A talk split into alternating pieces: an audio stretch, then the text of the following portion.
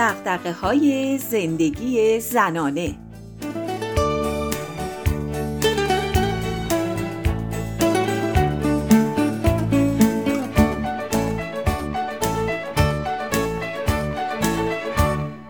یه رفیقی دارم از اون فمینیستای درجه یک. هر وقت دور هم جمع میشیم شروع می‌کنه به دادن آگاهی در باب حق و حقوق زنان. و با اعتماد به نفس بالایی که داره یه جوری حرف می‌زنه که همه ما حس می‌کنیم در دادگاه بین المللی لاهه حضور داریم. نه در یک مهمانی اسرانه زنانه در منزل یک دوست قدیمی. سخنانی در باب اینکه ما زنان باید فعالیت‌های اجتماعی برابر با مردان داشته باشیم. مثلا قاضی باشیم. وزیر یا حتی رئیس جمهور باشیم ما خانوم ها باید حق هزانت فرزندانمون رو داشته باشیم چرا ما خانوم ها حتی اونایی که بیرون از خونه شاغل هستن باید به تنهایی امورات منزل از قبیل پخت و پز و شست و و نظافت رو به عهده داشته باشند. اصلا چرا ما خانوم ها باید سهم الارث کمتری نسبت به آقایون داشته باشیم؟ و برای تأکید بیشتر جریان نگهداری از مرحوم پدرش رو تعریف می‌کنه که سالهای آخر زندگی که زمینگیر شده بود همه جوره در خدمتش بوده. اما همین که پدر به رحمت خدا میره سر و کله داداشا از اقصا جهان پیدا میشه. اونم با چشمانی خیز از اشک در فراغ پدر و البته دلی گرم برای تقسیم قنایم ج... ببخشید منظورم ارث و میراسه که خب البته با اتفاقات ریز و درشتی که میفته به نوعی همون قنایم جنگی به حساب میاد. از شما چه پنهون؟ هر دفعه به همین قسمت که می‌رسه آه از نهاد خیلی از رفقا بلند میشه و کلا جریان دفاع از حقوق زنان میریزه تو ماستا. راستش با حرفاش مخالف نیستم.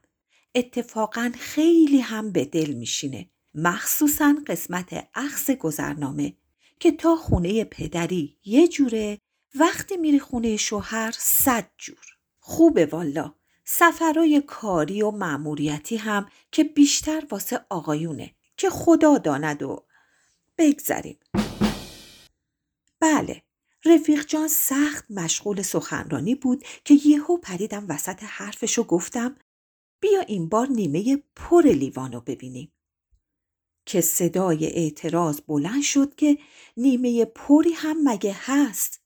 گفتم صبر کنید دوستان این همه بدبینی از کجا میاد آخه؟ که یکی گفت از قانون. دیدم راست میگه ولی اینجوری ادامه دادم که دوستان دیدین بعضی از نرم افزارا باگ دارن و دچار مشکل هستن؟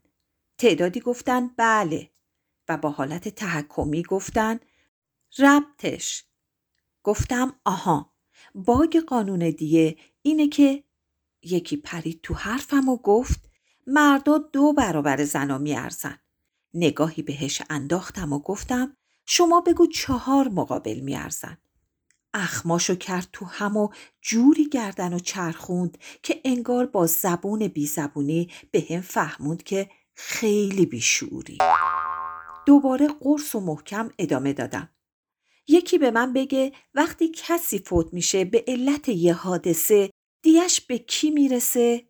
مریم که روبروم نشسته بود و چاییشو هرد می‌کشید گفت خب به خونواده گفتم آفرین حالا اگه یه آقا مثلا تصادف کنه دیش می‌رسه به کی؟ رفیقمون دوباره زیرچشمی با همون لب و لچه مواجش نگام کرد. خندیدم و با انگوش بهش اشاره کردم و گفتم آره همینه. می‌رسه به زنش. یهو هم همه بلند شد که راست میگه. چرا ما بهش فکر نکرده بودیم؟ صدامو بلند کردم طوری که هم همه رو زیر کنه گفتم هیس هیشکی نفهمه چون اون وقت همینو هم ازمون می‌گیرن